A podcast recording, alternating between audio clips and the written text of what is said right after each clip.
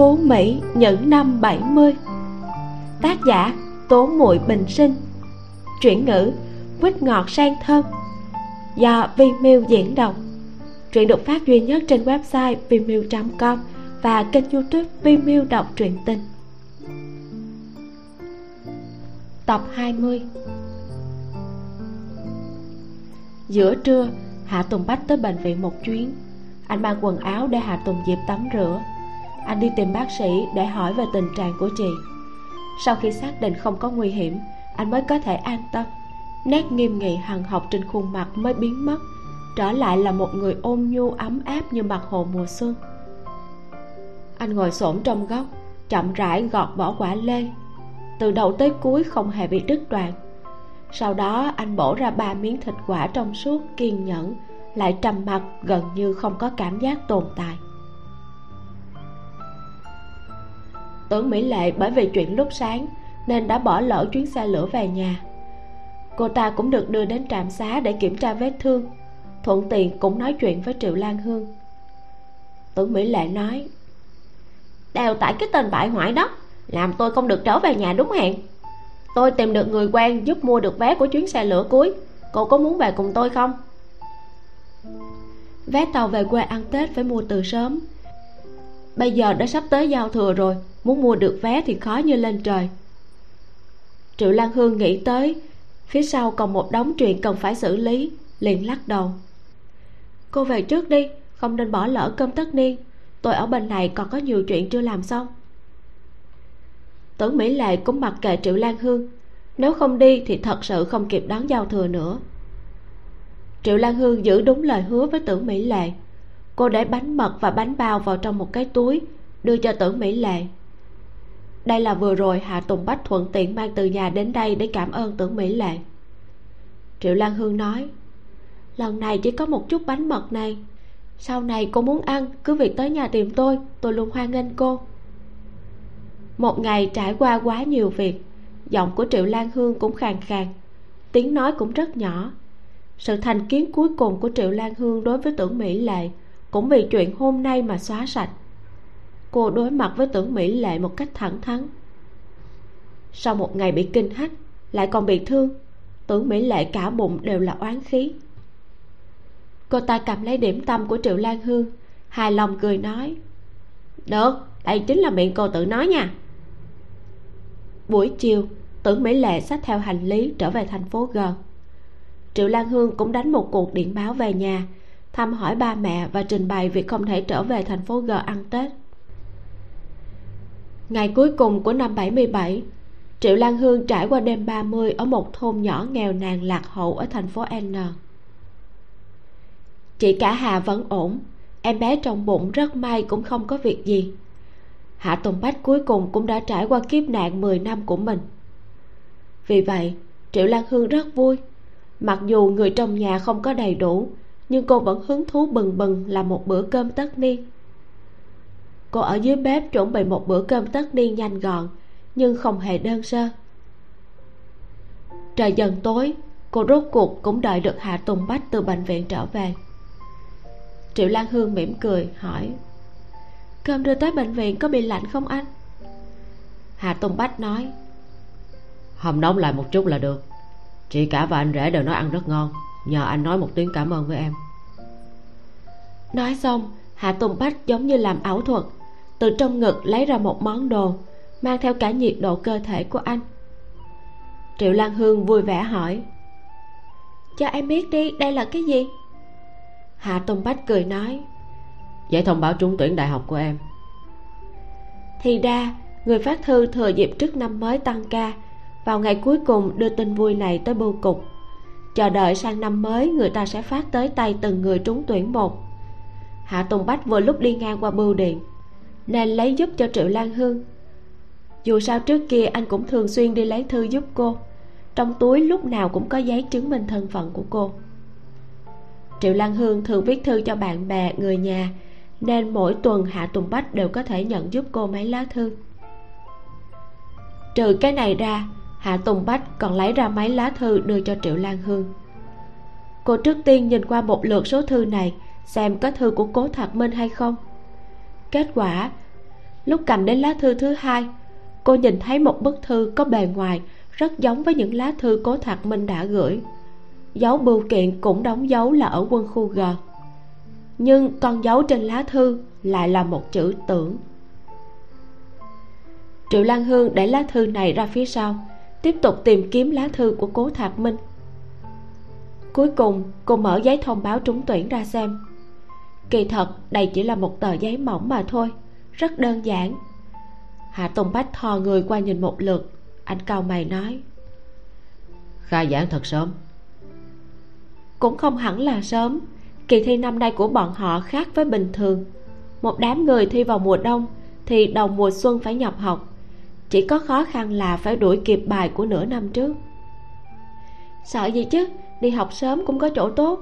Sớm nhập học thì sớm được nghỉ à đúng rồi bác ca giấy thông báo trúng tuyển của anh đâu? Hạ tùng bách thành thật nói. Phải vội đi về nên cũng chưa kịp tìm. Không có thời gian tìm của anh nhưng lại có thời gian tìm thư cho cô. Trong lòng triệu lan hương có chút chua xót cô nhịn không được mà hôn trộm anh một cái. Bách ca ngốc lần sau đừng có như vậy nữa chuyện của anh cũng rất quan trọng. Ngày mai ừ, ngày mai bưu cục không mở cửa chờ đầu năm người ta đi làm, em sẽ tìm giấy báo trúng tuyển cho anh. Hạ tùng bách mỉm cười đồng ý. Anh đi đến phòng bếp phụ giúp cô. Thái lát cá, chặt thịt gà, rửa rau, lột vỏ tỏi, tất cả đều là anh làm. Triệu lan hương làm một nồi canh cá trích đậu phụ. Gỏi cá thịnh vượng, gà thái lát trắng quảng đông. Chú thích, gỏi cá thịnh vượng. Tên gốc là gỏi cá du sân du sân là chỉ sự thăng hoa của phú quý và là biểu tượng cho sự thịnh vượng và trường thọ. Người singapore, đặc biệt là giới kinh doanh và thương nhân, rất yêu thích thưởng thức món ăn này trong mỗi dịp năm mới, bởi đây là món ăn biểu tượng cho sự thành đạt, an khang và thịnh vượng. Những gia đình nghèo thường không nghiên cứu những món này, có thịt ăn là đã tốt lắm rồi. Những gia đình trong nhà có điều kiện, lúc ăn tết đều sẽ có món cá trên mâm cơm tất niên nhất định phải có cá. Ngụ ý, mỗi năm đều dư giả. Đây cũng là một điểm may mắn. Gỏi cá thịnh vượng là một món ăn nổi tiếng ở singapore. Điều đặc biệt của món ăn này là ở kỹ thuật dùng dao. Lấy máu là một khâu rất khó làm. Cắt lát cũng vậy. Triệu lan hương cực kỳ có kỹ xảo mà hạ một dao từ đuôi cá. Từ đó sẽ làm sạch máu phần thịt cá dưới ánh đèn trong suốt như pha lê. Thịt cá được thái mỏng như cánh ve, trong veo cực kỳ đẹp mắt. Sau đó, chúng sẽ được xếp vào một đĩa sứ, giống như một lớp băng mỏng trong suốt. Hạ tùng bách nhịn không được mà ăn thử một miếng. Thịt cá mềm mại ngọt ngào. Triệu lan hương lấy chỗ gừng tỏi, hành lá và rau mùi mà hạ tùng bách đã băm nhỏ, cho vào chảo dầu phi thơm lên sau đó tưới nước sốt này lên gà đã luộc lập tức cả căn phòng tràn ngập mùi thơm. Triệu lan hương mỉm cười nói chấm chút nước mắm chanh ăn cho hết tanh không tanh vị rất vừa miệng. Hạ tùng bách thích thú mà ăn thêm mấy miếng cá. Triệu lan hương bưng cơm tất niên lên bàn. Bà nội lý ngồi ở trên ghế đậu hiếp mắt nhìn bàn thức ăn. Tuy rằng lúc này rất lo lắng cho cháu gái trong lòng tràn ngập phẫn nộ. Nhưng vào đêm ba mươi, bà cũng phải để cho tâm trạng thoải mái một chút. Hạ tam nha rất thích ăn gà luộc, bởi vì từ đầu năm đến cuối năm rất ít khi được ăn thịt gà. Triệu lan hương làm món gà luộc vừa béo lại không ngấy, nước chấm được làm rất thơm, chấm thịt gà vào ăn ngon vô cùng. Một đêm này, những khó chịu trong lòng bọn họ đều hóa thành hư không tâm tình cũng trở nên nhẹ nhõm hơn. Triệu lan hương yên lặng ăn cơm, nhìn ba bà cháu ăn đến miệng đều bóng nhảy, bộ dáng hưởng thụ. Cô chỉ ước thời gian có thể ghi lại sự thỏa mãn của bọn họ lúc này. Để những ngày tháng sau này, mọi người có hồi ức đẹp để nhớ lại. Đêm giao thừa, ở nông thôn rất yên tĩnh, không giống như sự náo nhiệt trong thành phố mọi người ở đây nghèo đến mức không mua nổi pháo. Sau khi ăn xong cơm tất niên, đều sẽ đi ngủ luôn. Hạ tùng bách lấy một chậu nước ấm vào cho triệu lan hương rửa chân. Anh bưng chậu nước vào phòng, nhìn cô thỏa mãn cởi giày, cho chân vào ngâm. Dòng nước ấm có một sức mạnh, làm cho cơ thể mệt mỏi trở nên thoải mái hơn. Cả người trở nên lười biếng. Sau khi ngâm chân xong cả người triệu lan hương giống như không xương chui vào trong ổ chăn. Hạ tùng bách nói ăn tết ở nông thôn chẳng thú vị chút nào. Thật ra nếu chị cả không xảy ra chuyện thì đối với anh tất niên năm nay rất vui. Bởi vì đây là cái tết đầu tiên anh và cô có thể cùng nhau trải qua. Cô và anh cùng nhau vây quanh phòng bếp chuẩn bị cơm tất niên giống như người một nhà cảm giác này khiến cho trái tim của hạ tùng bách nóng lên, cực kỳ khoan khoái. Anh tham lam hưởng thụ loại ấm áp này, hy vọng thời gian trôi qua thật chậm. Trong đời này, anh chưa từng có hy vọng mãnh liệt như thế này. Hy vọng mỗi năm sẽ cùng cô trải qua tất niên như vậy. Em đã quen rồi, cũng không phải là ngày đầu tiên ở nông thôn. Triệu lan hương nhẹ nhàng nói trong giọng nói chứa đựng sự dịu dàng. Hạ tùng bách không ngừng xin lỗi cô. Năm nay em khẳng định sẽ bị chú và dì mắng một trận. Khi nào thì em đi? Triệu lan hương nghe vậy thì cũng có chút suy nghĩ. Cô muốn chờ tới khi chuyện của ngô dung được giải quyết xong. Một ngày chưa có kết quả cô không thể yên tâm về nhà. Trên thực tế có rất nhiều chuyện lúc hai người ở bên nhau cô không có thời gian để suy nghĩ chỉ là thuận theo trực giác mà làm. Giống như chuyện không về nhà ăn tết lại giống như lá thư mà tưởng kiến quân gửi tới còn để trong ngăn tủ chưa xem. Triệu lan hương cười hiếp mắt nói qua loa. Um, em không muốn đi qua đi lại chờ nghỉ tết xong sẽ phải chuẩn bị thủ tục để nhập học. Dù sao đến tháng 2 khai giảng thì cũng có thể trở về nhà rồi. Hạ tùng bách nghe thế trong lòng rất vui anh còn muốn nói chuyện với cô, thậm chí cũng muốn hôn cô một cái. Nhưng triệu lan hương đã mệt mỏi nhắm mắt lại. Hạ tùng bách cúi đầu, cẩn thận dám góc chăn cho cô. Nhìn chằm chằm vào triệu lan hương đang ngủ, rất lâu mà vẫn chẳng thấy thỏa mãn. Cuối cùng, anh hôn lên những ngón tay mát lạnh mà cô để lộ ra bên ngoài chăn bông. Triệu lan hương tiếp tục trải qua năm ngày tết ở nông thôn cho đến ngày thứ sáu bưu cục mở cửa làm việc. Cô lập tức gọi điện báo cho ba mẹ lý do không về nhà ăn tết được. Cô lấy cớ là còn phải ở lại lo thủ tục để chuyển vào đại học. Đồng thời, thông báo chuyện mình đã đổ đại học z với ba mẹ. Chờ tới tháng 2 khai giảng sẽ trực tiếp trở về thành phố g.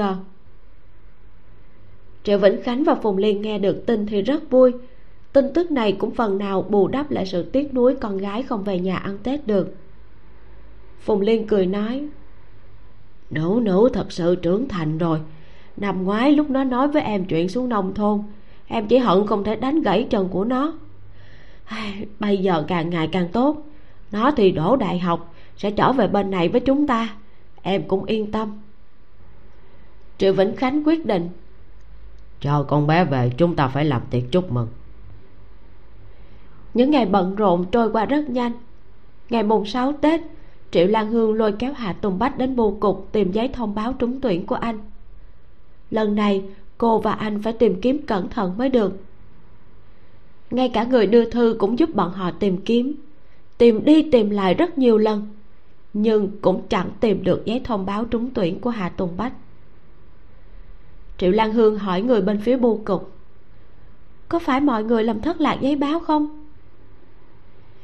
Nhân viên bên phía bưu cục cũng khẩn trương kiểm tra hồi lâu, trả lời.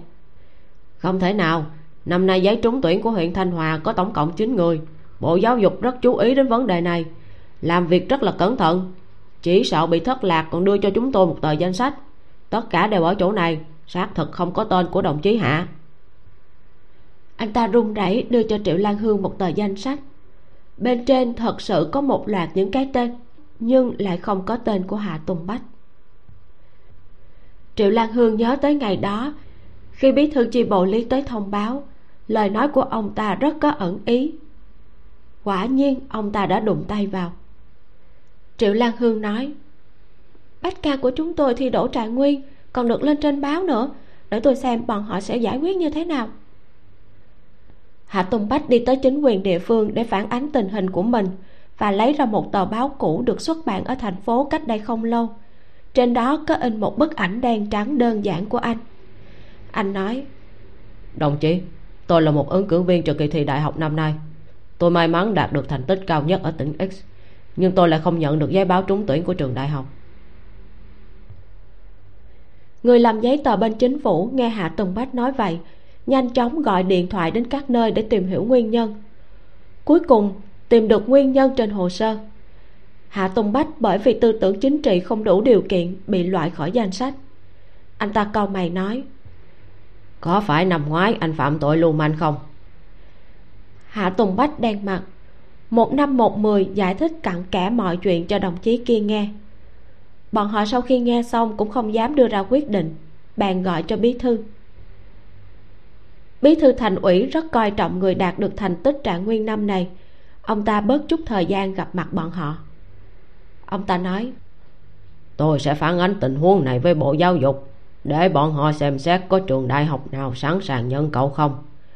Điểm của cậu rất cao, tác phong kiên định, mai mà gặp được cơ hội, quốc gia bây giờ rất coi trọng việc bồi dưỡng nhân tài, chuyện cậu vào đại học hẳn là không có vấn đề gì. Chỉ là có chút phiền toái thôi, cậu trở về chờ tin tức đi những thí sinh ở thành phố n đều lục đục nhận được giấy báo trúng tuyển, đều chuẩn bị thu thập hành lý tới trường nhập học. Nhưng hạ tùng bách chờ mãi chờ mãi vẫn không có tin tức gì. Ngày mùng 7 tết, cố hoài cẩn mang theo hành lý từ thành phố g trở lại. Triệu lan hương thở dài nói chuyện này với cố hoài cẩn nghe. Cố hoài cẩn vỗ đùi, ông tức giận mắng hạ tùng bách. Tên tiểu tử ngốc nghếch này, sao lại không tới tìm tôi hả? Cố hoài cẩn vừa viết thư vừa thở dài nói. Tôi nói này có lẽ là do duyên phận của cậu với trường đại học tời đó. Trước đây tôi đã nói rồi nên để cậu ta học chuyên nghiệp vậy mà lại không chịu.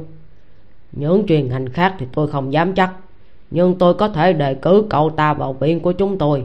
Địa bàn của người khác tôi không nhúng tay vào được. Như vậy cũng đủ làm cho triệu lan hương cảm kích cô liên tục nói cảm ơn với cố hoài cẩn. Có thể đi học tại đại học t đã là tin vui ngoài ý muốn rồi, còn đòi hỏi gì nữa chứ? Cô nói, bách ca thường xuyên nghe ông nói những chuyện về thủy lợi mát khói, dung tích gì gì đó. Đối với anh ấy, học những cái này cũng tốt. Cảm ơn thầy cố cố hoài cẩn nhàn nhạt hừ một tiếng, trong mắt lộ ra chút đắc ý. Phải biết rằng thường ngày triệu lan hương chỉ gọi ông là cố công cố công. Hôm nay lại phá lệ mà gọi ông là thầy cố. Chuyện trường học coi như cũng thu xếp xong. Tuy rằng giấy báo trúng tuyển vẫn chưa gửi xuống, nhưng triệu lan hương tin tưởng vào danh tiếng của cố hoài cẩn. Từ những lời kể của cố thạc minh, triệu lan hương biết trước khi phải đi lao động cải tạo, cố hoài cẩn là một người đức cao vọng trọng trong hệ kiến trúc ở trường đại học t thành danh rất lớn. Ông đã viết thư đề cử thì xác suất thành công rất cao. Mấy hôm nay, triệu lan hương trừ bỏ thu xếp hành lý của mình, thì còn chú ý đến vụ án của ngô dung. Ngày hôm đó, hạ tùng bách thật sự đánh ngô dung rất thảm. Tuy rằng y còn sống, nhưng vẫn còn hôn mê bất tỉnh. Triệu lan hương chờ đợi. Mãi tới tận hai tuần sau khi sự việc xảy ra, ngô dung mới có thể nói chuyện ngày hôm sau, công an tới nhà họ hạ bọn họ nói, ngô dung khai rằng, đồng chí hạ tùng bách và anh ta lúc trước có thù án đồng chí hạ tính cách bạo lực thích đánh nhau. Nhưng lúc bọn họ có bất hòa, xảy ra cãi cọ đồng chí hạ đã đánh anh ta bị thương. Sau đó mới nghĩ ra câu chuyện dối trá này để hãm hại anh ta. Đồng chí ngô tỏ vẻ anh ta đồng ý giải quyết chuyện này trong hòa bình. Hy vọng đồng chí hạ tùng bách có thể nhanh chóng tới gặp anh ta triệu lan hương nghe xong tin tức này, khiếp sợ không nói lên lời. Sao lại có một người vô sĩ như thế? Công an cũng nói cho họ một tin tức bất lợi. Theo điều tra một tuần trước, hạ tùng bách và ngô dung thực sự từng phát sinh mâu thuẫn. Hai người họ ở trường đại học x đánh nhau một trận. Có giáo viên và học viên công nông binh làm chứng. Hơn nữa, ba mẹ ngô dung cũng chạy tới đây, còn mời một luật sư tới thư kiện trước mắt còn chưa lấy được bằng chứng, chỉ dựa vào lời nói của triệu lan hương và hạ tùng bách thì không đủ để định tội ngô dung. Nghe xong công an tường thuật sự việc, triệu lan hương tức giận, lập tức gọi điện báo nhờ tưởng mỹ lệ trở về. Triệu lan hương nắm chặt đôi tay, cơ hồ không dám nhìn vào đôi mắt thất vọng của hạ tùng bách. Qua một lúc lâu, cô mới nói, còn một người bị hại nữa. Công an nói vậy nhanh chóng bảo cô ấy tới đồn công an tìm chúng tôi. Sau khi công an đi cả nhà họ hạ lâm vào trầm mặc. Không khí tất niên tốt đẹp đều bị phá hỏng. Bà nội lý lạnh lùng hừ một tiếng. Bà nói bạch ca nhi chúng ta cùng mời luật sư đi. Đôi môi của hạ tùng bách miếm chặt thành một đường. Cả một khoảng thời gian rất lâu anh cũng không nói chuyện. Triệu lan hương quay đầu đi tức giận đến bật cười. y lấy lá gan ở đâu ra mà dám cắn ngược lại chúng ta? Hạ tùng bách nắm chặt tay anh nói. Đi xem sẽ biết thôi. Giữa trưa triệu lan hương và hạ tùng bách đi tới bệnh viện. Bọn họ mới biết ngô dung đã được người nhà đưa về nhà. Phải mất rất nhiều công sức triệu lan hương mới tìm được địa chỉ của nhà ngô dung. Cô gõ cửa nhà hắn một người phụ nữ ăn mặc đơn giản đi tới cửa, dùng đôi mắt liếc nhìn bọn họ. Các người chính là bọn nhà quê ngang ngược vô lý kìa vào trong đi, để tôi xem các người muốn nói cái gì. Triệu lan hương và hạ tùng bách gặp được ngô dung. Một nửa khuôn mặt của y bị băng gạc bao lại, chỉ để hở ra đôi mắt âm u lạnh lẽo. Y đánh giá hai người một lúc lâu, giọng nói khàn khàn lại chậm rãi nói đồng chí hạ tuổi trẻ hứa hẹn. Có tố chất của một nhà mạo hiểm. Công việc đầu cơ trục lợi làm được không tôi khẩu khí nói chuyện của y mang theo một chút kiêu ngạo và đắc ý. Rút đơn kiện đi. Nếu không tôi có vào ngục giam cũng có bạn theo. Chẳng cô đơn. Triệu lan hương mặt không chút biểu tình nghe xong sau đó trào phúng nói. Ông đoán thử xem nếu không rút đơn kiện, ông có thể bị xử bắn hay không? Thảo nào y có thể vọng tưởng mà nói ra những lời không biết xấu hổ kia, dám tổn thương người nhà của hạ tùng bách. Bởi vì y cho rằng đã nắm được thóp của hạ tùng bách, nên không cảm thấy sợ hãi. Chắc kiếp trước y không hiểu rõ tính tình của hạ tùng bách, nên mới bị hạ tùng bách đánh chết, đúng không? Triệu lan hương lạnh lùng nắm tay hạ tùng bách kéo anh ra khỏi nhà của ngô dung. Cô khẩn cầu, nói với hạ tùng bách, mọi việc đều có cách giải quyết, chúng ta về nhà thương lượng được không? Đôi mắt hạ tùng bách tối đen như mực, lại giống như cơn lốc xoáy khiến người ta đau lòng. Anh nói, đáng lẽ lúc đó anh nên đánh chết hắn, sau đó thì đầu thú. chẳng biết đánh chết một tên cưỡng hiếp thì bị phán bao nhiêu năm tù trái tim của triệu lan hương rất đau. Đôi mắt cô đỏ ẩn lên. Đừng nói vậy. Em đã gọi tưởng mỹ lệ về. Cô ấy nhất định sẽ có cách. Triệu lan hương đứng trong con hẻm nhỏ, nhón chân lên hôn anh. Mở hàm răng cắn chặt của anh ra. Nước mắt chảy xuống rơi vào môi anh.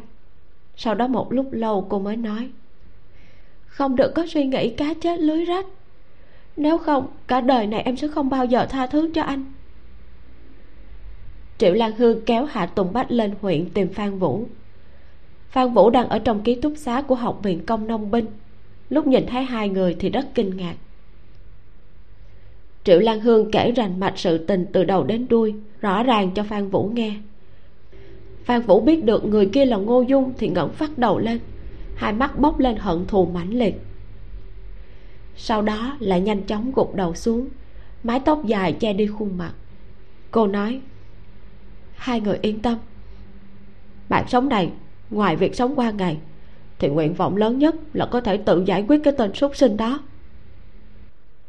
Triệu lan hương nắm chặt tay của phan vũ, cuối cùng chỉ có thể thở dài nói, cô là một cô gái tốt.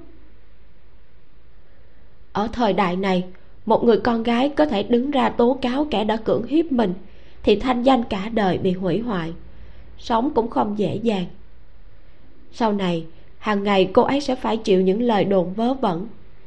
Nhưng phan vũ vẫn không chút do dự mà đứng ra tố cáo ngô dung. Phan vũ bình tĩnh nói, sau ngày hôm đó, mỗi đêm tôi đều không được ngủ ngon. Ngay cả thôn cũng không dám về. Nếu y không bị báo ứng, thì cuộc đời này của tôi cũng không được dễ chịu. Triệu lan hương bảo phan vũ chờ tưởng mỹ lệ trở về, lúc đó hãy đi tới đồn công an đồng thời, cô lại nhắn thêm một điện báo, muốn tưởng mỹ lệ dùng tốc độ nhanh nhất trở về thành phố n ghi khẩu cung. Sau đó, cô trở về thôn hà tử. Cố hoài cẩn đang dùng máy viên kẹo dụ hạ tam nha nói chuyện. Ông nói, tôi về nhà ăn tết mấy ngày, nhà các người xảy ra chuyện gì vậy? Tại sao ai cũng chẳng vui, lại còn có công an tới cửa? Hạ tam nha còn nhỏ, không giữ kín được chuyện gì. Nhưng bà nội lý đã dặn dò cô bé, chuyện này không thể nói lung tung ra ngoài, để người khác nghe được sẽ ảnh hưởng không tốt đến chị cả. Hạ tam nha liếc nhìn viên kẹo, miếm chặt môi, chạy tới chuồng gà cho gà ăn. Bé vùng một nắm cám, đám gà mái phành phạch chạy tới bao quanh lấy cô bé. Ngay cả con gà mái được cố hoài cẩn chăm sóc cũng chạy như gió tới mổ cám cố hoài cẩn xấu hổ nhìn thoáng qua đứa nhỏ, lại liếc mắt nhìn triệu lan hương. Triệu lan hương xoa xoa đầu tam nha, cầm lấy mấy viên kẹo của cố hoài cẩn, nhét vào túi của nó. Đây là phần thưởng dành cho tam nha, cho gà ăn xong thì em qua bên kia mà ăn. Cố hoài cẩn bị biểu hiện thờ ơ của triệu lan hương làm cho ngạn họng. Ông tức giận nói, ai mọi người mấy hôm nay làm sao vậy? Ai cũng đều thôi triệu lan hương nghĩ cố hoài cẩn còn chưa biết chuyện này. Liền kể tất cả chuyện mà ngô dung đã làm cho cố hoài cẩn nghe. Cố hoài cẩn dù sao cũng là thầy của ngô dung. Sau khi nghe xong ông cực kỳ phẫn nộ. Thì ra là thế triệu lan hương không chút khách khí nói. Ông cũng không thể tin được đúng không? Ngày hôm đó chính mắt tôi nhìn thấy những hành động của y. Tâm lý của y đã rất vặn vẹo rồi nhưng mà tư duy của y còn rất tỉnh táo.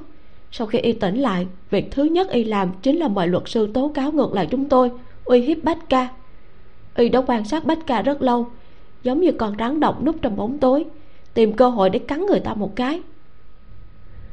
Cố hoài cẩn căm giận nói ôi hiếp hai người cũng ghê thật nhỉ nhưng nó lấy đâu ra tiền để mời luật sư? Cố hoài cẩn suy nghĩ rồi nói tiếp trước kia, tiền để nó có thể đi học là dựa vào số tiền mà mọi người quyên góp mới có được. Ba mẹ nó đều bị bắt đi lao động cải tạo ở lâm trường tây bắc. Năm ngoái, ba mẹ nó mới được khôi phục danh dự. Vậy lấy đâu ra nhiều tiền như vậy? Chính bởi vì điều kiện gia đình kém, xuất thân không tốt, nên bây giờ 30 tuổi rồi mà vẫn chưa kết hôn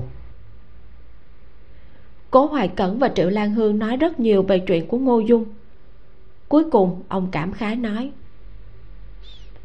thật ra tôi vẫn luôn nghĩ trong những đứa học trò của tôi thì ngô dung không thể tính là người thông minh nhất, cũng không có tính kiên nhẫn nhất, chuyện gì cũng không tham gia. Rất nhiều lúc bị người ta không để ý tới. Bây giờ nghĩ lại, trong bốn đứa học trò thì có lẽ ngô dung là người thông minh nhất. Nó hiểu được làm sao để che giấu bản thân. Cố hoài cẩn đang nói, đột nhiên trong đầu ông ta nảy ra một ý nghĩ. Đây vẫn luôn là chuyện mà ông ta canh cánh trong lòng. Trong nháy mắt, ông lại nghĩ tới hình ảnh ngày tôn tường bị trục còng tay. Lúc đó, tôn tường hổ thẹn nhắc nhở ông một câu, cẩn thận ngô dung. Cố hoài cẩn vỗ đùi con bé này. Tôi nghĩ tới một chuyện. Thảo nào bây giờ nó dám càng rỡ như vậy? Có khi nào khoản tiền công của dự án ruộng bậc thang đang ở trong tay nó không? Mà ở bên kia, người nhà của ngô dung tới tìm phan vũ. Bọn họ chặn phan vũ ở trong ký túc xá và nói chuyện hết một buổi sáng tiểu dung của chúng tôi từ nhỏ đã là một đứa trẻ ôn hòa hiểu chuyện, đối nhân xử thế và học tập đều rất tốt.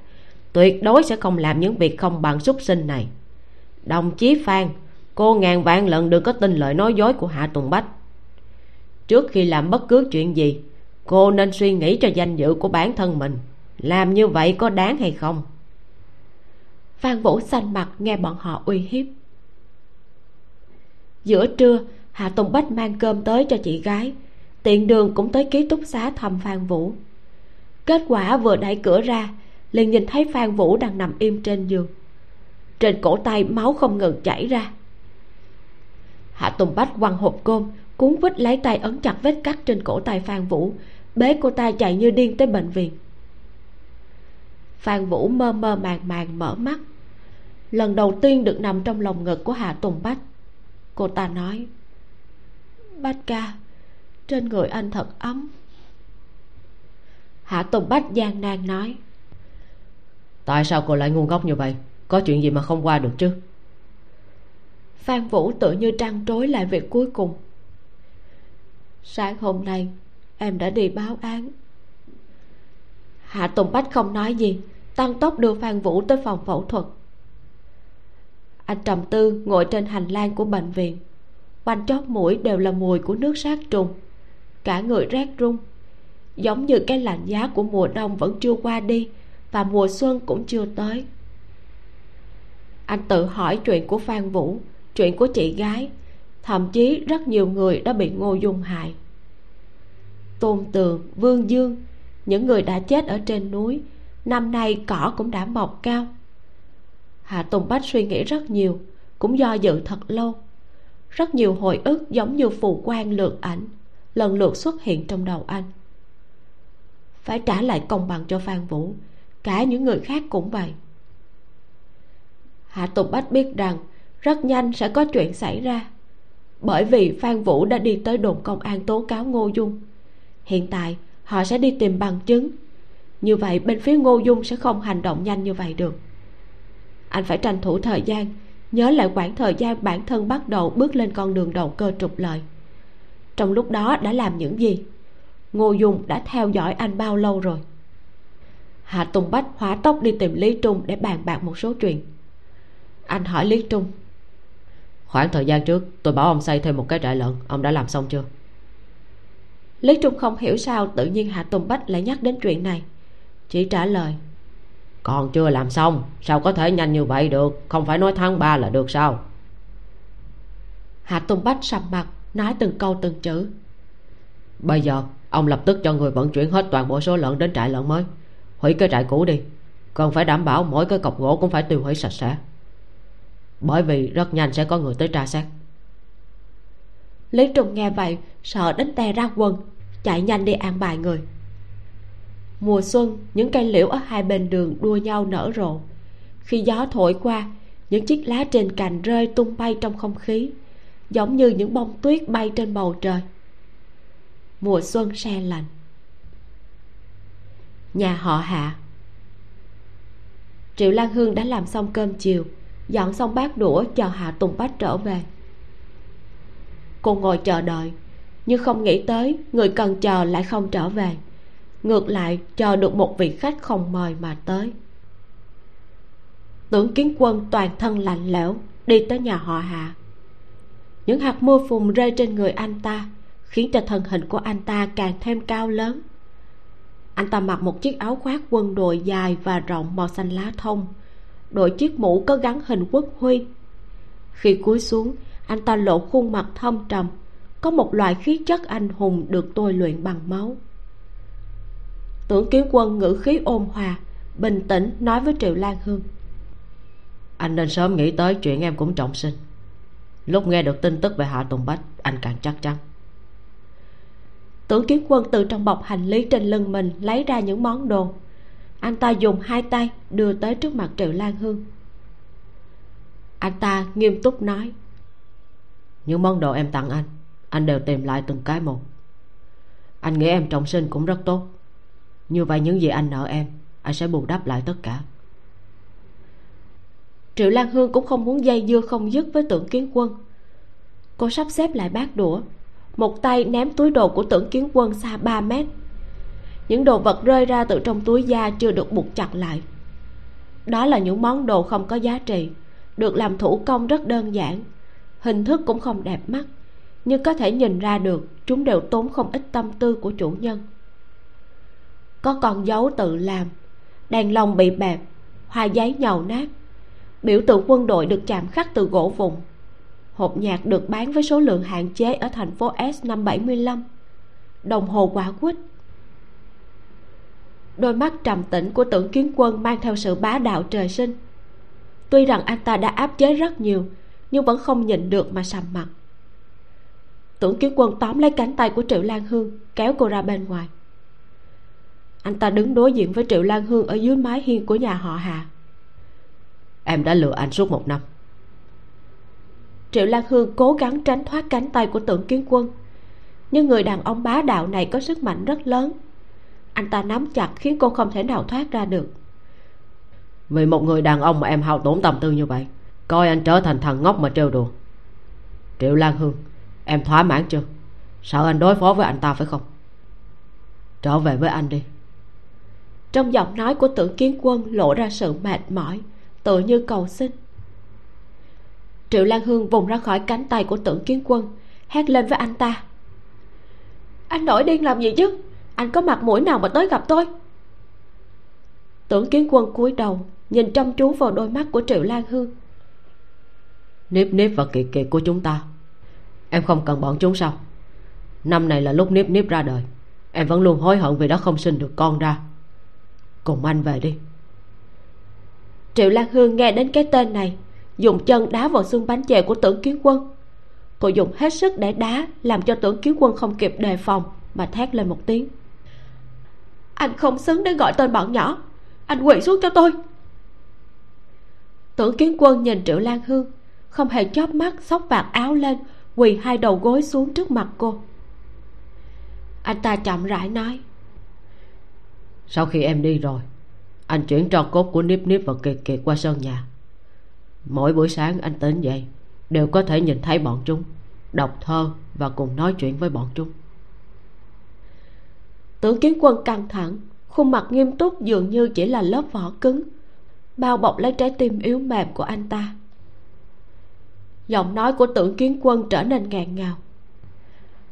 Anh thừa nhận trước kia mình rất khốn nạn nhưng anh chưa bao giờ chủ động phản bội em. Chuyện của phương tĩnh là người khác hãm hại. Anh từ trước đến nay chưa bao giờ nghĩ tới chuyện ly hôn với em cả. Anh đã từng nghĩ tới chúng ta sẽ ở bên nhau cả đời. Anh yêu em.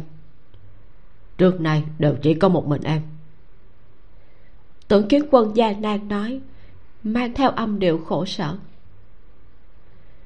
Triệu lan hương một chút cũng không muốn nhìn bộ dáng của anh ta. Một chữ cũng không muốn nghe lúc nghe thấy tưởng kiến quân nhắc tới hạ tùng bách, cô căng thẳng đề phòng. Vì anh ta đã nhắc tới, nên cô mới dám nói. Anh không xứng nhắc tới tên bọn nhỏ. Các con từ trước đến nay đều chưa cảm nhận được tình yêu thương của anh, cũng không được sinh ra trong sự chờ đợi của anh. Lúc bọn nó còn ở trong bụng tôi đã nhận hết ủy khuất, lúc các con sinh ra cũng chẳng có ba. Tôi vĩnh viễn nhớ rõ ngày hôm đó tôi gọi điện cầu cứu anh. Xin anh đưa tôi đến bệnh viện. Kết quả anh đã làm gì? Anh nói dối tôi. Anh rất bận. Anh làm nếp nếp của tôi chưa kịp nhìn thế giới này đã phải rời đi. Còn nếu có thể sinh ra, nhất định sẽ là một cô bé thông minh, lanh lợi. Tôi sẽ mặc quần áo cho nó, sẽ cho nó ăn những món ăn mà tôi nấu. Nó sẽ hát ca nhảy múa đọc thơ còn kiệt kiệt sẽ giống như tiểu hổ tử, được nhận hết mọi tình yêu thương. Còn tuy rằng có một người ba lạnh lùng, nhưng sẽ có mẹ yêu thương, có cậu thương, có ông bà ngoại. Quần áo đến năm năm tuổi của con tôi cũng đã chuẩn bị hết, tỉ mỉ từng đường kim mũi chỉ. Trong đầu tôi luôn nghĩ tới bộ dáng của nó khi mặc những bộ quần áo này sẽ ra sao. Kết quả, nó chết ngày còn hỏa táng, tôi đốt hết từng bộ quần áo đó. Còn chết vào mùa đông, tôi sợ nó chôn dưới đất sẽ lạnh. Từ trước đến nay, tưởng kiến quân đổ mồ hôi chứ không rơi lệ. Lúc này anh ta bật khóc, những giọt nước mắt rơi trên chiếc áo khoác. Triệu lan hương nói xong, lạnh lùng ngẩng đầu lên, lau khô nước mắt anh từ trước tới nay đều chưa làm gì cho chúng tôi cả. Hôm nay tôi chỉ cầu xin anh một việc. Có thù báo thù, có oán báo oán. Hạ tùng bách vì giúp tôi trả đũa anh. Nếu anh muốn trả thù thì cứ nhắm vào người tôi. Mọi chuyện đều xuất phát từ mong muốn của tôi. Nếu anh muốn trả thù, anh cứ việc trả thù trên người của tôi. Tưởng mỹ lệ đâu? Tôi gọi điện báo để cô ấy về. Cô ấy đang ở đâu? Bây giờ tôi rất cần cô ấy giúp tưởng kiến quân lắc đầu. Anh ta nói anh hận hạ tùng bách còn không hết sao có thể giúp đỡ anh ta chứ? Có điều nếu em đồng ý với anh một chuyện anh có thể lập tức cứu anh ta. Tưởng kiến quân nghiến chặt răng quai hàm căng chặt trên trán cũng nổi lên gân xanh. Mùa xuân cành liễu bay phất phơ trên đầu vai người đi đường nhuộm thành một mảng sương trắng lý Trung vừa đi vừa mắng ngô dung. Cái thằng chết bầm, triết đường làm ăn của người khác sẽ không được chết tử tế. Tôi cũng muốn liều mạng với hắn. Hạ tùng bách hỏi lại lý trung đã an bài trại nuôi xong chưa? Anh muốn đi tới bệnh viện. Hạ tùng bách giao tất cả số tiền của mình cho lý trung. Hầm để tiền nhà lý trung rất dày và chắc chắn. Mọi chuyện hạ tùng bách đều phó thác cho ông ta. Anh nhàn nhạt nói ông cất số tiền này cẩn thận. Nếu ngày nào đó tôi phải đi tù, thì giao một nửa số tiền này cho bà nội tôi, một nửa còn lại đưa cho lan hương. Tôi cũng không xác định được ngô dung đã biết được bao nhiêu. Nếu không thể che giấu được, tôi sẽ nhận hết trách nhiệm thuộc về mình. Cố gắng hết sức bảo đảm không liên lụy tới mọi người. Hạ tùng bách rời khỏi nhà lý trung, đi tới ký túc xá của phan vũ, lấy giúp cô ta mấy bộ quần áo để thay anh bỏ tiền thanh toán tiền thuốc men cho phan vũ. Suy nghĩ một chút, lại đi cung tiêu xã mua cho cô ta sữa bột và mạch nha. Thuận tiện cũng mua cho triệu lan hương một chiếc bút máy để dùng khi đi học. Bởi vì có khả năng những ngày sau này, anh sẽ không có biện pháp ở cùng với cô. Làm xong những việc này, hạ tùng bách cưỡi xe đạp trở về thôn hà tử. Vừa mới về tới cửa thôn, đã bị mấy người công an bắt đi. Tại đồn công an hạ tùng bách nghiêm túc viết lời khai. Chỉ thừa nhận việc anh và ngô dung có mâu thuẫn, lại miêu tả kỹ càng hành vi phạm tội của ngô dung. Cuối cùng, anh ký tên của mình ở bên dưới tờ khai. Hạ tùng bách đưa tờ giấy tới trước mặt cảnh sát viên. Người này liếc nhìn tên của anh, sau đó lại nhìn một cái. Ây chà, bắt được cậu đầu cơ trục lợi mà còn không chịu nhận. Lá gan thật là không nhỏ. Hạ tùng bách là hạ tùng bách bảo cậu viết công việc đầu cơ trục lợi cậu lại viết cái gì đây? Lập tức viết lại thẳng thắn sẽ được khoan hồng kháng cự sẽ bị nghiêm trị. Cảnh sát viên ném tờ khai lên mặt hạ tùng bách. Ngay lúc này ở cửa có một vị lãnh đạo cao gầy nhưng cường tráng đi vào. Vị lãnh đạo này nhìn thoáng qua lời khai của hà tùng bách nói hà tùng bách phải không? Cậu về trước đi người công an kia ngạc nhiên đến nỗi suýt thì nhai luôn tờ lời khai trước mặt. Anh ta nói nhưng người này là người buôn thịt heo mà. Anh ta trong mắt vị lãnh đạo hiện ra vẻ không kiên nhẫn. Ông lặp lại lần nữa cho anh ta về đi. Hạ tùng bách vuốt tờ lời khai của mình. Trong tay còn được nhét thêm một trang giấy mới tinh. Anh nhìn chằm chằm vào vị lãnh đạo đột nhiên xuất hiện này nở nụ cười thú vị. Anh cũng không nói nhiều nữa mà gói đồ đạc của mình lại rồi đi thẳng ra khỏi đồn công an. Người công an phụ trách thẩm vấn kia vội vàng nói sở trưởng sao có thể thả anh ta ra chứ? Anh ta là người buôn thịt heo lớn nhất ở khu này. Trại nuôi heo năm ngoái chúng ta triệt phá lại nhen nhóm trở lại chính là do anh ta mở đây sắc mặt của vị sở trưởng kia nghiêm túc nói chuyện này không cần anh lo hạ tùng bách cầm theo hộp cơm từ từ trở lại thôn hà tử.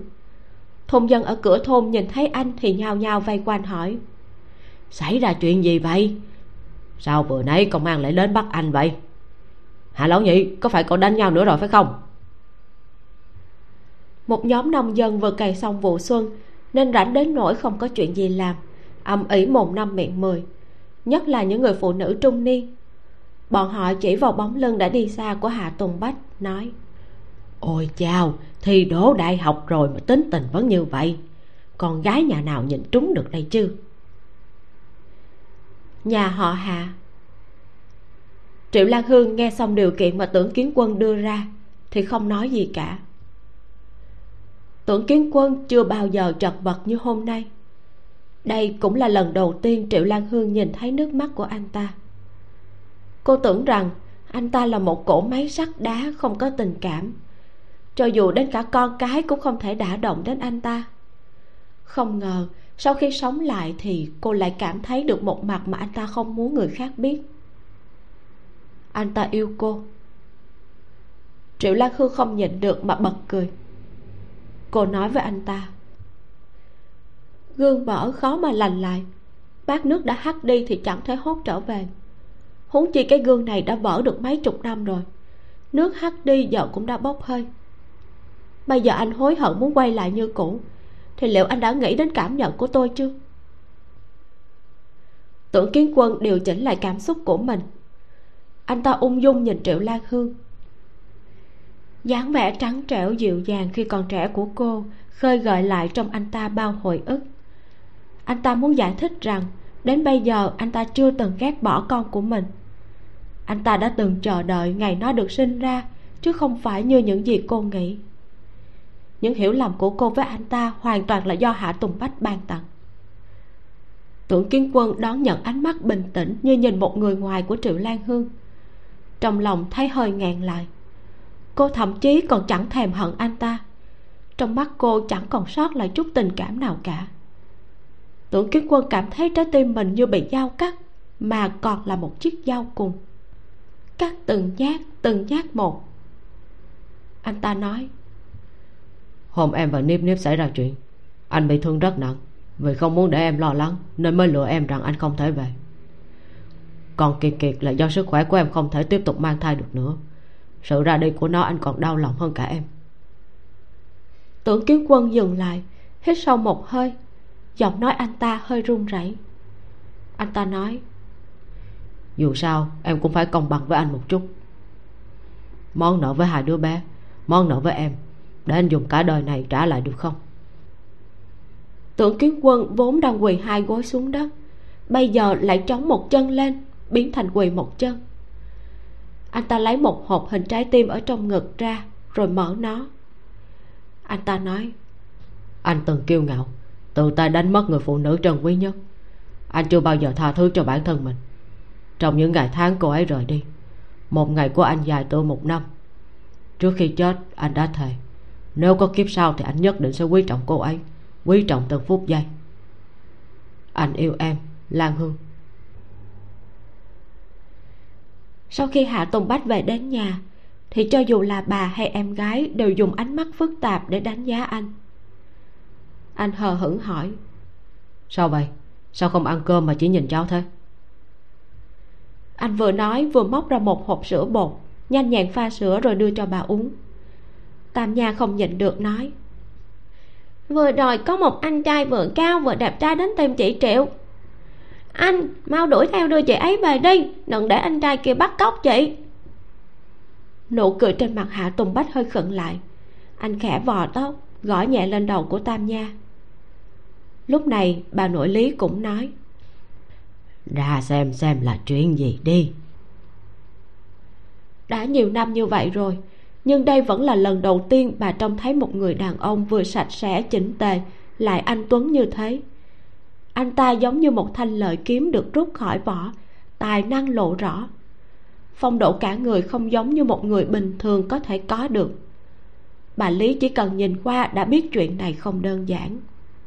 Sợ rằng cháu bà phải nhọc lòng rồi bây giờ những cô gái tốt rất đáng quý. Trước có sói sau có hổ. Bách cà nhi ngốc nghếch của bà thật thà như vậy sao có thể so với những người đó được? Hạ tùng bách đặt chén cơm xuống bình tĩnh nói.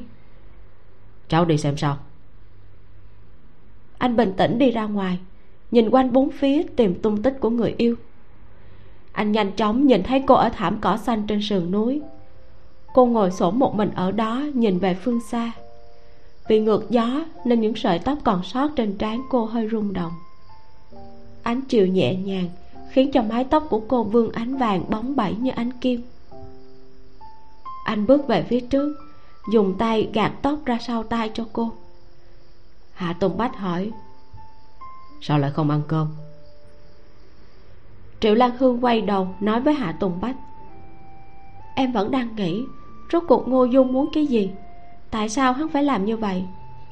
Cho đến khi cố công nói tỉ mỉ với em chuyện của hắn, sau khi hiểu được rõ ràng hoàn cảnh lớn lên của hắn, thì em mới hiểu rằng hắn đang cố gắng che giấu trái tim tràn đầy tự ti của mình.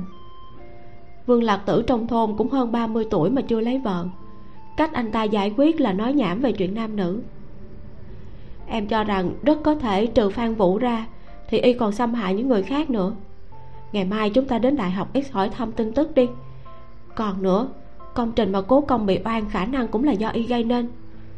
Thêm chuyện năm ngoái cố công suýt nữa bỏ mạng trên núi. Cộng lại thì những tội mà y gây ra đâu phải chỉ một hai chuyện. Bách ca, chúng ta nhất định phải tố cáo ngô dung lần nữa. Dùng tội cưỡng gian, tham ô, cố ý mưu sát, không làm tròn trách nhiệm để khởi tố hắn. Lần này anh không cần lo lắng hắn sẽ tố cáo anh đầu cơ trục lợi nữa cố công đã báo công an điều tra tung tích của khoản tiền kia rồi. Chắc hẳn không lâu nữa sẽ có kết quả. Tổ mỹ lệ cũng đã quay về rồi. Cô ấy ở đây có quan hệ, có thể giúp anh chào hỏi. Chuyện anh đầu cơ trục lợi bọn họ sẽ không can thiệp nhiều đâu. Hạ tùng bách nghe xong thì nhớ đến chuyện lúc anh đang ở đồn công an, lại bỗng dưng được thả. Anh hỏi chẳng trách hôm nay anh ở đồn công an thì bỗng nhiên được thả ra. Hóa ra là nhờ tưởng mỹ lệ sao? Ừ sau này anh nhất định phải cảm ơn cô ấy cho tốt nhé. Hạ tùng bách gật đầu anh nói. Thật ra anh cũng nghi ngờ ngô dung tham ô khoản tiền kia. Anh đã bảo người theo dõi cả nhà hắn rồi. Nếu như hắn dám sử dụng số tiền ấy thì chắc chắn sẽ bị anh phát hiện. Anh dừng lại một chút rồi mới hỏi điều mà mình muốn hỏi nhất. Hôm nay bạn của em tới chơi sao triệu lan hương nghe ra sự dè dặt trong giọng nói bình thản của anh. Cô ngẩng đầu lên, nhìn chăm chú người đàn ông mình yêu. Giọng điệu qua loa vì không muốn nhìn thấy anh ghen. Ừ đúng vậy, anh ta là anh trai của tưởng mỹ lệ. Anh cũng biết đó, năm ngoái tưởng mỹ lệ mang khuôn mặt bị thương về.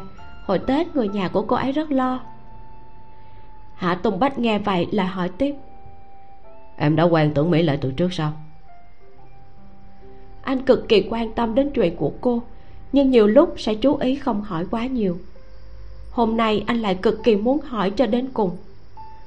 Người đàn ông muốn bắt cóc người yêu này rốt cuộc là thế nào?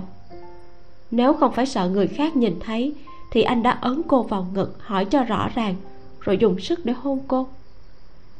Triệu lan hương nói tiếp, em và cô ấy đều là người thành phố g. Hà tùng bách lại hỏi anh ta đã đi rồi sao? Sao không vào ngồi một lát? Triệu lan hương thật sự không thể tưởng tượng được cảnh hai người họ gặp nhau sẽ thế nào. Sợ rằng sẽ giống như kẻ địch gặp nhau, đầu rơi máu chảy. May mà tưởng kiến quân cũng không muốn gặp hạ tùng bách, nên đã kiềm chế mà rời đi. Cho dù tưởng kiến quân không đi, thì cô cũng sẽ nghĩ hết cách để đuổi anh ta đi. Hai người họ từ khi sinh ra đã không thể hợp nhau rồi. Triệu lan hương nhếch miệng nói đã đi rồi. Ừ, thôi chúng ta trở về nhà ăn cơm thôi. Đàn ông dường như trời sinh đã có thần kinh thô, nhưng trong khoảnh khắc thích hợp lại trở nên nhạy cảm vô cùng.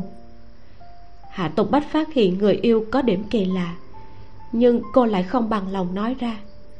Anh chỉ có thể tạm thời dừng lại, đợi đến lúc thích hợp thì lại từ từ giải quyết nó.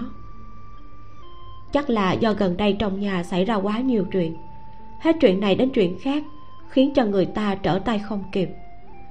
Trong lòng cô giấu giếm điều gì đó, anh cũng thế. Hạ tùng bách đang suy nghĩ làm thế nào để nói với người yêu chuyện hôm nay anh đã bị bắt tới đồn công an lấy lời khai. Mặc dù biểu hiện của anh ở đồn công an rất trấn tĩnh, nhưng việc đầu cơ trục lợi đúng là sai, thanh danh cũng không tốt. Hạ tùng bách do dự một lúc ánh mắt anh nhìn thẳng về dãy núi phía xa. Ánh trời chiều dần tan rã, khoảng không bao quanh bởi một mảng vàng đen, thiêu đốt những áng mây. Màu vàng quýt dần chuyển sang đỏ, cuồn cuộn như biển lửa tràn về phía chân trời. Ánh vàng đen rơi xuống trên đỉnh núi xanh thẳm, thỉnh thoảng có những con chim nhàn nhã bay qua. Đây là khung cảnh yên bình thuộc về nơi nông thôn, vừa trống trải lại vừa xa xôi nơi này dù mấy chục năm, hay thậm chí hơn trăm năm nay đều như vậy. Thay đổi cực kỳ chậm chạp, dường như chẳng nhận ra chút dấu vết nào của thời gian. Vừa hoang vu lại vừa lạc hậu, vừa đẹp đẽ lại vừa yên tĩnh. Khốn cùng khiến người ta phải đấu tranh, anh cũng vì đấu tranh mà bước lên con đường đầu cơ trục lợi này. Anh từ từ mở miệng. Hôm nay anh bị bắt đến đồn công an. Triệu lan hương quay phát đầu lại nhìn anh, trong mắt ngập tràn suy nghĩ phức tạp. Hạ tùng bách nhìn thẳng về phía xa, nói tiếp. Anh bị ngô dung tố giác là đầu cơ trục lợi. Anh nhìn thấy cảm xúc kinh ngạc, hoảng sợ của người yêu, nhưng không biết rằng lúc này triệu lan hương đang hoảng sợ là vì nhớ đến ý đồ đến đây hôm nay của tưởng kiến quân. Anh ta nói nếu như em đồng ý với anh một việc, anh sẽ lập tức kéo anh ta ra. Là kéo ra, chứ không phải là giúp anh ta. Đúng lúc triệu lan hương đang bực mình, nên không chú ý đến sự khác nhau của câu chữ. Tưởng kiến quân không hổ là tướng lĩnh ưu tú, vừa đánh vào điểm yếu, lại còn ở đây giả vờ làm người tốt. Chuyện anh ta giúp hạ tùng bách, mặc dù không nói ra, nhưng kiểu gì cô cũng sẽ biết đây vừa là lấy lòng vừa là lời cảnh cáo của anh ta. Hạ tùng bách tiếp tục nói. Không biết đã xảy ra chuyện gì nhưng vừa viết xong lời khai anh đã được thả rồi. Vừa rồi nghe em nói là do tưởng mỹ lệ nên anh mới hiểu được. Lần này anh đã nợ cô ấy một ân tình thật lớn. Phải rất lớn. Triệu lan hương nói cô nhéo tay người đàn ông một cái. Đi ăn cơm thôi ăn no rồi thì mới có sức để đối phó với ngày mai hạ tùng bách nheo mắt nói được. Anh im lặng đi theo sau người yêu về nhà. Tam nha đã ăn được một nửa, nhưng vẫn không nhịn được hỏi. Anh trai kia đâu rồi ạ? À? anh ấy mặc quân trang trông cực kỳ oai phong. Hạ tùng bách nghe vậy thì không nhịn được muốn gõ đầu em gái nhà mình. Bà đã ăn cơm xong, lý đại lực đã đưa bà vào phòng. Cơn ghen trong lòng hạ tùng bách đã chiếm hơn nữa anh không kìm được hỏi triệu lan hương. Thật sự oai phong lắm sao? Triệu lan hương không gật đầu nhưng cô nói thật lòng. Đúng là khá oai phong. Cơn gàn ngập tràn trong lòng hạ tùng bách. Anh cúi đầu lùa cơm triệu lan khương không nhịn được cười ngừng lại một chút rồi nói tiếp. Bách ca à sao anh chỉ ăn mỗi cơm vậy? Ăn miếng thịt vào bồi bổ cho càng đẹp trai hơn nữa thật ra bách ca của em rất đẹp trai. Đi xe đạp trong thôn không biết có bao nhiêu cô gái nhìn trộm đâu. Hạ tùng bách biết đúng là có nhiều cô gái nhìn trộm mình. Hơn nữa là coi thường anh. Nhưng lại cảm thấy không ngờ anh như vậy mà cũng có thể thi đỗ đại học. Đây là một loại ánh mắt vừa kỳ quái lại vừa phức tạp. Lúc còn trẻ chưa trải sự đời, anh thấy ánh mắt khác lạ là một loại nhục nhã. Nhưng bây giờ thì anh đã quen rồi hôm sau, hạ tùng bách cùng người yêu đi đến đại học x. Chắc hẳn cố công đã đến tìm hiệu trưởng phó rồi, nên hiệu trưởng phó gặp hạ tùng bách mới không hề kinh ngạc một chút nào. Anh nói rõ nguyên nhân đến với hiệu trưởng. Hiệu trưởng cởi kính ra, đắn đo hồi lâu mới tìm giáo viên nữ có quan hệ với ngô dung. Chuyện tìm giáo viên nữ khá dễ. Hôm đó, giáo viên nữ kia nghe xong lời của hiệu trưởng phó thì thể hiện sự phẫn nộ, đồng thời cũng chứa đựng chất vấn. Sao có thể thế được? Trợ giảng ngô thoạt nhìn là người nhã nhặn, lại lễ phép. Học vấn cũng yên thâm. Nhiều học viên công nông binh muốn tìm anh ta để hỏi thêm đấy mà. Nhưng giáo viên đó vẫn dựa theo lời dặn của hiệu trưởng, gọi từng học sinh nữ công nông binh đến gặp. Mà hạ tùng bách và triệu lan hương thì đứng ở bên ngoài cửa sổ im lặng lắng nghe. Đứng cả một ngày dài cũng nghe lén cả một ngày, nhưng hai người không thu hoạch được gì cả. Dường như ai mở miệng cũng sẽ phủ nhận chuyện này, còn thể hiện sự tức giận của mình. Sao lại có thể tìm bọn họ để nói chuyện như vậy được cơ chứ? Thậm chí còn hỏi có phải trợ giả ngô rời đi vì tin đồn thất thiệt này hay không? Hạ tùng bách và người yêu đi trong sân trường không có mục đích gì. Chân dẫm lên lá rụng anh ra dấu cho người yêu hôm đó, anh đánh nhau một trận với ngô dung ở đây. Khi đó đỡ một cú của y, thì anh bỗng hiểu y là tên lưu manh, anh vẫn luôn tìm kiếm. Thật ra năm ngoái vào buổi tối giúp phan vũ ở ruộng ngô, anh với y cũng từng đánh nhau. Anh biết bả vai y có vấn đề, không được nhanh nhẹn lắm. Lúc đó, anh cũng đã dò xét thử những người trong thôn, lúc tắm chung cũng để ý bả vai của bọn họ. Nhưng không ngờ lại là phần tử trí thức cao cấp này triệu lan hương yên lặng nghe xong, nói, cũng có thể y đã rất cẩn thận, không tìm đến những học sinh của mình mà tìm người khác. Cô thở dài một hơi, hai người đều hiểu rằng như vậy thì chẳng khác nào mò kim đáy bể. Bọn họ đến tiệm cơm quốc doanh ăn cơm trưa, giữa trưa thì nghỉ chân ở chỗ lý trung, đợi đến tối thì trở lại thôn hà tử. Cố công không ở chuồng bò hồ tiên tri ngồi xổm một mình ở bên cạnh bếp lò, im lặng nấu cháo cho hai người ăn. Khoai lang chôn trong đống than, tỏa hương thơm mê người.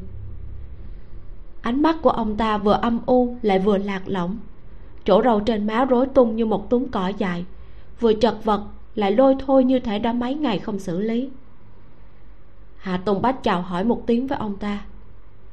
Thầy, cô chưa về sao? Hồ tiên tri ừ một tiếng chẳng để làm gì. Ánh mắt của ông ta đờ đẫn. Ông ta dùng thìa múc một bát cháo rồi nói thầy ấy đi tìm khoản tiền công trình rồi.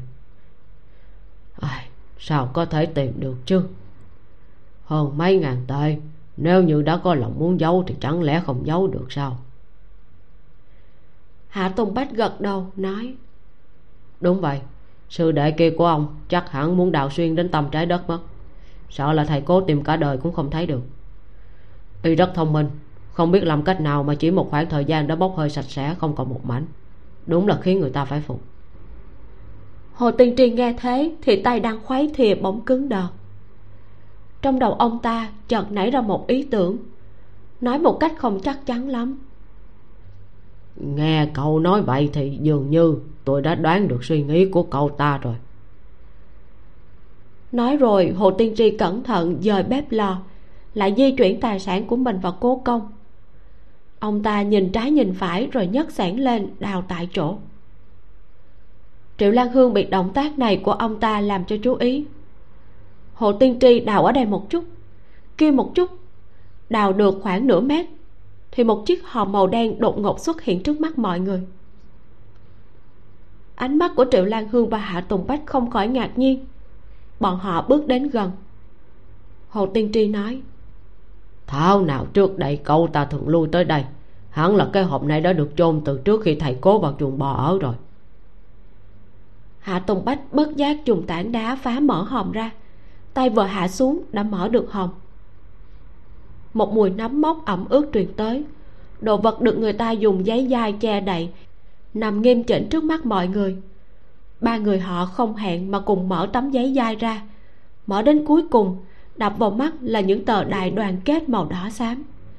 Từng tờ từng tờ xếp thành một sấp, cực kỳ đồ sộ, còn nhiều hơn so với hầm ở nhà lý trung. Triệu lan hương sững sờ hồi lâu, hơi nhíu lông mày nói, trước đây tôi không thấy ngô dung có gì lợi hại, nhưng bây giờ thì đã thay đổi cái nhìn về y rồi. Có gan giấu tiền ở đây tôi phải phục đầu óc của y luôn. Khoản tiền công trình bị mất được phát hiện ở chuồng bò. Vậy thì sẽ tính lên đầu của ai đây? Hạ tùng bách cũng nghĩ đến chuyện này. Hồ tiên tri cũng đồng thời nghĩ tới đây.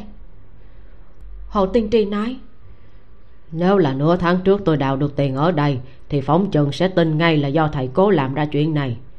Tuy nhiên hiện tại thì ông ta chỉ vào ổ khóa bị hạ tùng bách đập nát nói đây là ổ khóa mà khi tôi với cậu ta đến thành phố s làm việc, cậu ta dùng khoản tiền lương đầu tiên để mua, là do thành phố s làm ra.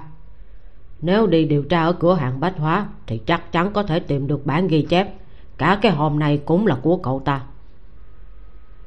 Hồ tiên tri đếm thì phát hiện trong số tiền này còn thiếu một nghìn tệ.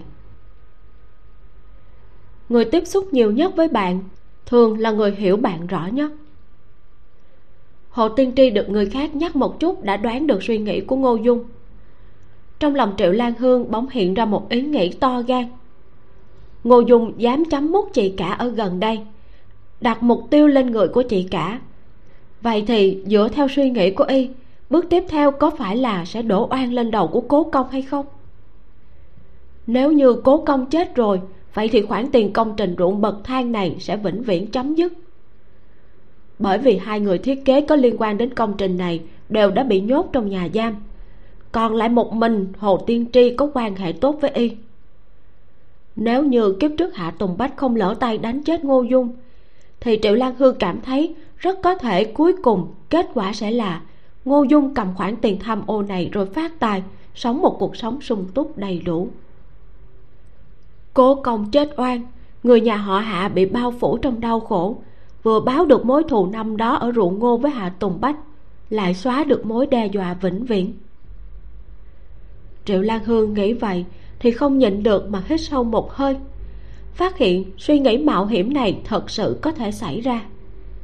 Nhưng người quá kiêu ngạo, tự tin thì chắc chắn sẽ thất bại. Kiếp trước như vậy thì kiếp này cũng sẽ thế. Triệu lan hương nói, hồ tiên tri ngày mai, ông cầm số tiền này đi đồn công an báo án đi. Bọn tôi đi tìm thầy cố về ngày hôm sau, bọn họ lại đến đại học x một chuyến. Một mặt là để tiếp tục tìm kiếm manh mối xa vời. Mặt khác là để tìm tin tức của cố công, báo cho ông tin tốt này. Cố hoài cẩn lúc này đang ở trong phòng làm việc của hiệu trưởng phó. Hai người đang nói chuyện với nhau. Cố hoài cẩn nói, tôi biết rồi, cảm ơn anh hiệu trưởng phó nói.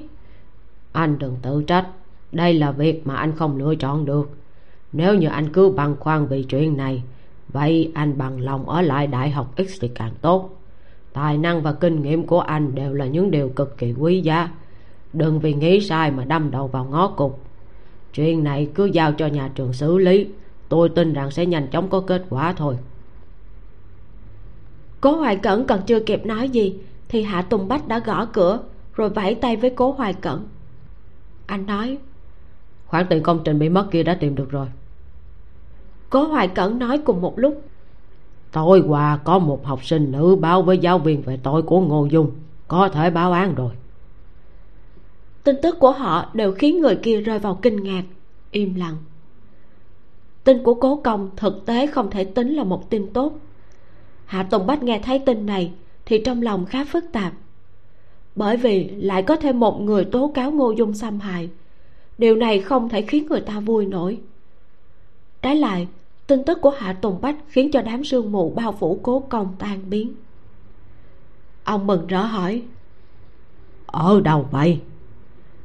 Hạ tùng bách im lặng một lát rồi nói, hồ tiên tri đào được trong chuồng bò. Một câu này khiến cho nét mặt vui vẻ của cố công biến mất trông giống như một quả cà héo. Tin này thà rằng không có còn hơn. Đây không phải càng chứng minh là ông tham ô khoản tiền đó sao? Triệu lan hương không nhịn được mà nhéo hạ tùng bách một cái rồi an ủi. Nhưng hồ tiên tri đã nhận ra hòm chứa tiền và khóa hòm từng thấy ở chỗ ngô dung.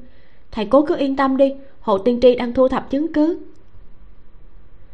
Câu nói này đã cứu vớt cố công. Cố công tức giận lườm hạ tùng bách thằng nhóc này đúng là dọa chết ta mà. Đây thật là một tiến triển mới. Đã lâu như vậy, cuối cùng cũng thấy được một chút manh mối. Những gì ngạn trong ngực ông đến giờ cuối cùng cũng có thể phun ra rồi. Năm ngoái, ông mơ hồ bị oan rồi vào chuồng bò ở. Ròng rã một năm, ông luôn đi tìm manh mối. Tìm kiếm chỗ tiền bị tham ô, cầu xin công an lật lại bản án.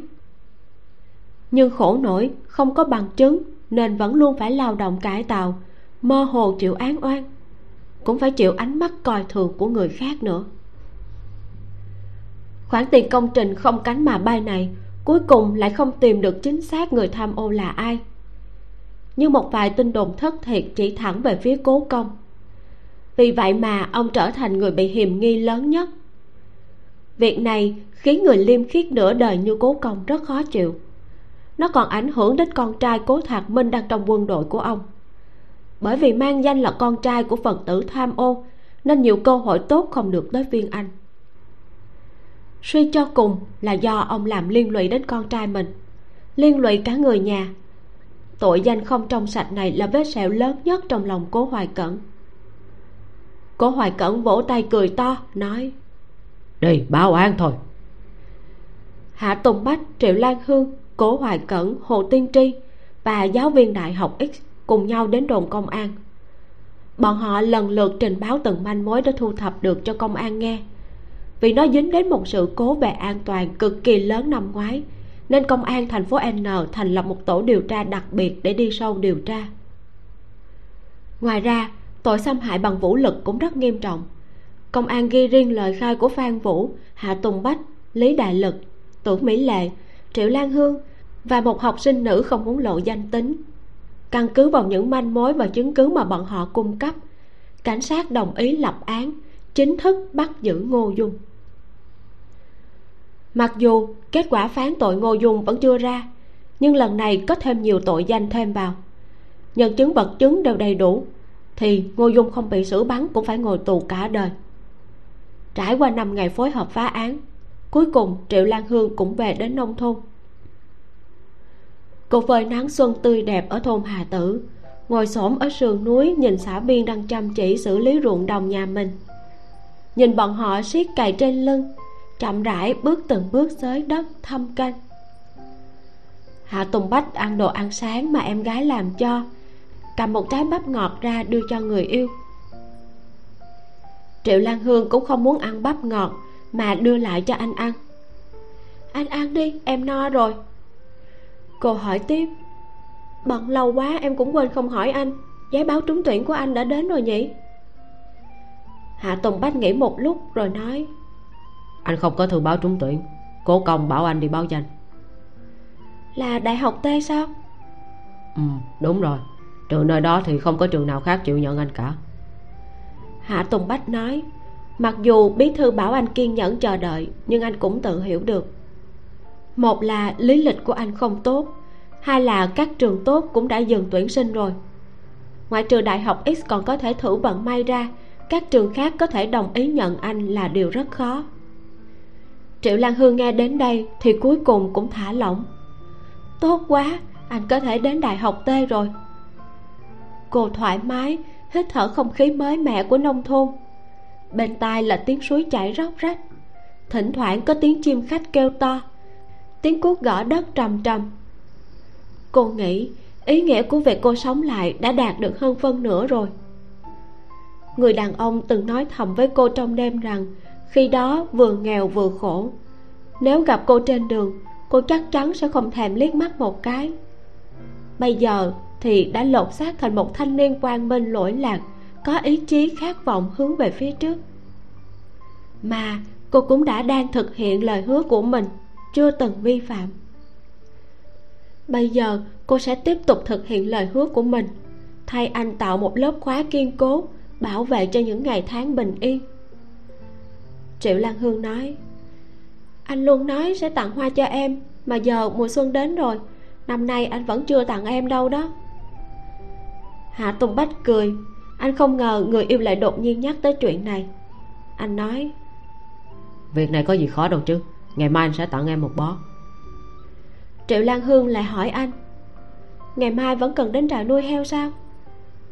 Không cần nữa anh sợ công an theo dõi đợt này anh và lý trung đều sẽ không đến trại nuôi heo. Triệu lan hương nghe vậy thì cúi đầu xé cánh hoa dài trong tay. Cô cười rồi nói vậy à nếu ngày mai anh không phải đi làm, vậy thì rất rảnh. Bây giờ anh mau đi hái hoa cho em đi. Em muốn anh hái cho em bó hoa đầu tiên anh nhìn thấy ở dọc đường đến trại nuôi heo. Từng cành cây ngọn cỏ nơi đó triệu lan hương đều quen thuộc. Trong hơn 400 ngày đã qua, bọn chúng đã chứng kiến cảnh họ ngồi xe đạp ca hát cả xuân hạ thu đông. Chứng kiến tình yêu vừa ngọt ngào lại ngây ngô của họ.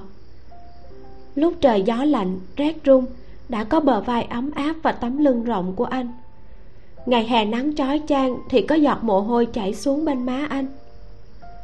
Đoạn đường núi khúc khuỷu có những sợi dây tím do tam nha bệnh, có hoa trà dại mà triệu lan hương thích, có măng mùa xuân nấm mộc nhĩ che kín bóng hình chị cả đốn củi. Mùa xuân nơi đó chắc hẳn sẽ nở những bụi hoa sơn trà đủ màu sắc, đỏ, cam, hồng phấn thấp thoáng trên những vách núi treo leo rực rỡ tuyệt đẹp. Chúng giống như tính vật trung thành nhất im lặng thể hiện tình yêu khiêm tốn của hà tùng bách. Hà tùng bách nói không thành vấn đề em hôn anh một cái trước thì anh sẽ đi ngay. Anh không buông tha cơ hội để vô lại nghiêm mặt cúi đầu thấp xuống lén lén tiến gần đến môi cô triệu Lan hương nghĩ mà giọt nước mắt nơi hốc mắt suýt nữa không kìm lại được. Cô quay đầu sang phía khác, ôm lấy vai anh. Nhẹ nhàng, hôn vào bên tai anh một cái. Đi đi, em đợi anh. Cô nhìn hạ tùng bách vui vẻ về nhà lấy xe đạp. Hai chân dẫm lên bàn đạp lao qua trước mặt mình. Anh quay đầu lại cười với cô, vui vẻ như một đứa trẻ dỗ hạ tùng bách đi rồi. Triệu lan hương trở lại phòng mình. Lấy hành lý mà cô sớm đã chuẩn bị xong ra. Cô hoài niệm nhìn đồ đạc trong phòng. Chỉ hai năm ngắn ngủi, nhưng nơi này đã tràn đầy kỷ niệm của cô. Chỗ nào cũng lưu lại hình bóng của hà tùng bách. Lúc mới xác nhận quan hệ, anh bị cô uy hiếp rồi hôn. Anh ở đây đồng ý một lời hứa vĩnh viễn có hiệu lực khi cô đang tức giận khi họ vừa từ thành phố s trở lại. Anh ở đây nói với cô rằng, cô vợ như em đúng là ngốc hết chỗ nói. Anh vừa ngốc lại vừa hào phóng chuột lại radio và đồng hồ của cô về. Anh và cô ở đây ôn tập kiến thức trung học. Cái bàn kia dường như mãi mãi lưu lại hình bóng anh ngồi giải đề. Hôm đó, anh thoải mái làm xong 10 đề thi, rồi đòi sáu cái hôn từ cô ở đây, lần đầu tiên anh thẳng thắn thổ lộ với cô. Anh vui vẻ, ngây thơ như một tên ngốc, kích động hồi lâu. Còn cả, vô số lần trước khi xuất phát vào ban đêm, anh đến đây dám chăng cho cô. Từng cảnh một hiện lên rõ mồn một trước mắt. Triệu lan hương kéo vali của mình, để lại một phong thư. Đi ra ngoài mà không quay đầu lại cô ngồi xe bò, nhìn ngắm phong cảnh quen thuộc của thôn hà tử dần dần lui về phía sau. Nước mắt không kìm được mà tuôn ra, không ngừng chảy xuống mặt, lâu thế nào cũng chẳng hết. Xã viên đánh xe bò hỏi cô, ôi, đi học đại học sao lại không vui vậy? Không bỏ được chỗ chúng tôi à? Đừng khóc nữa, cô gái xinh đẹp thế này cơ mà, khóc nhiều không xinh nữa đâu. Đây là chuyện vui nếu nhớ thùng hạ tứ thì sau này được nghĩ tới đây chơi. Bà con hoan nghênh cô. Xã viên nhiệt tình này đưa cho cô một bình trà xuân mới hái lứa đầu tiên. Trà được ủ từ bút non có vị ngọt đắng, mang theo hơi thở của mùa xuân. Nơi trồng không được cây ăn quả, lại không làm ruộng bậc thang được của huyện thanh hòa. Bây giờ đã mọc đầy cây trà. Nghe nói, chính phủ cho ra một hạng mục giúp đỡ nông dân tất cả đều vui vẻ tiến tới mang theo khúc nhạc dạo của cải cách mở cửa. Xã viên nhiệt tình này nói ngồi xe nào bay? Tôi phải nhanh nhanh chút để cô không ngồi nhầm xe. Dạ được. Triệu lan hương khó khăn đáp cảnh sát nhanh chóng lùi về sau. Cô thuận lợi ngồi chuyến xe sáng vào huyện. Ở đó tưởng kiến quân mặc bộ quân phục xanh lá đang đợi cô. Sương mù sáng sớm làm ướt cả ống quần của anh ta. Anh ta nói còn tưởng là em không tới. Triệu lan hương không nói gì cả. Anh ta nhận hành lý trong tay cô cùng cô ngồi lên xe đến sân bay. Kết thúc tập 20 nhìn thấy mọi người thuận lợi tìm được nhân chứng và vật chứng để giải quyết chuyện của ngô dung. Mình cứ nghĩ là mọi chuyện rồi sẽ êm đẹp như những lần trước thôi. Quên mất là vẫn còn một tưởng kiến quân giỏi giang với rất nhiều quyền lực chưa thật sự ra tay. Không biết là triệu lan hương đã thỏa thuận gì với anh ta. Cô ấy thật sự chấp nhận quay về bên cạnh anh ta hay sao? Hạ tùng bách sẽ làm gì khi trở về nhà và không thấy triệu lan hương nữa? Bạn hãy đón nghe phần tiếp theo để biết nhé. Cảm ơn bạn đã dành thời gian lắng nghe mình. Và nếu như bạn chưa biết thì mình có một trang facebook dùng để tâm sự và cập nhật chuyện thu âm, phát sóng truyện mới, vân vân. Nếu như bạn có dùng facebook thì hãy theo dõi mình để biết tin mới nhất về những hoạt động của mình nhé. Đường link facebook của mình thì mình để trong phần mô tả của video. Rồi, tập truyện hôm nay dừng tại đây. Mình là vi miu xin chào và hẹn gặp lại bạn trong tập sau.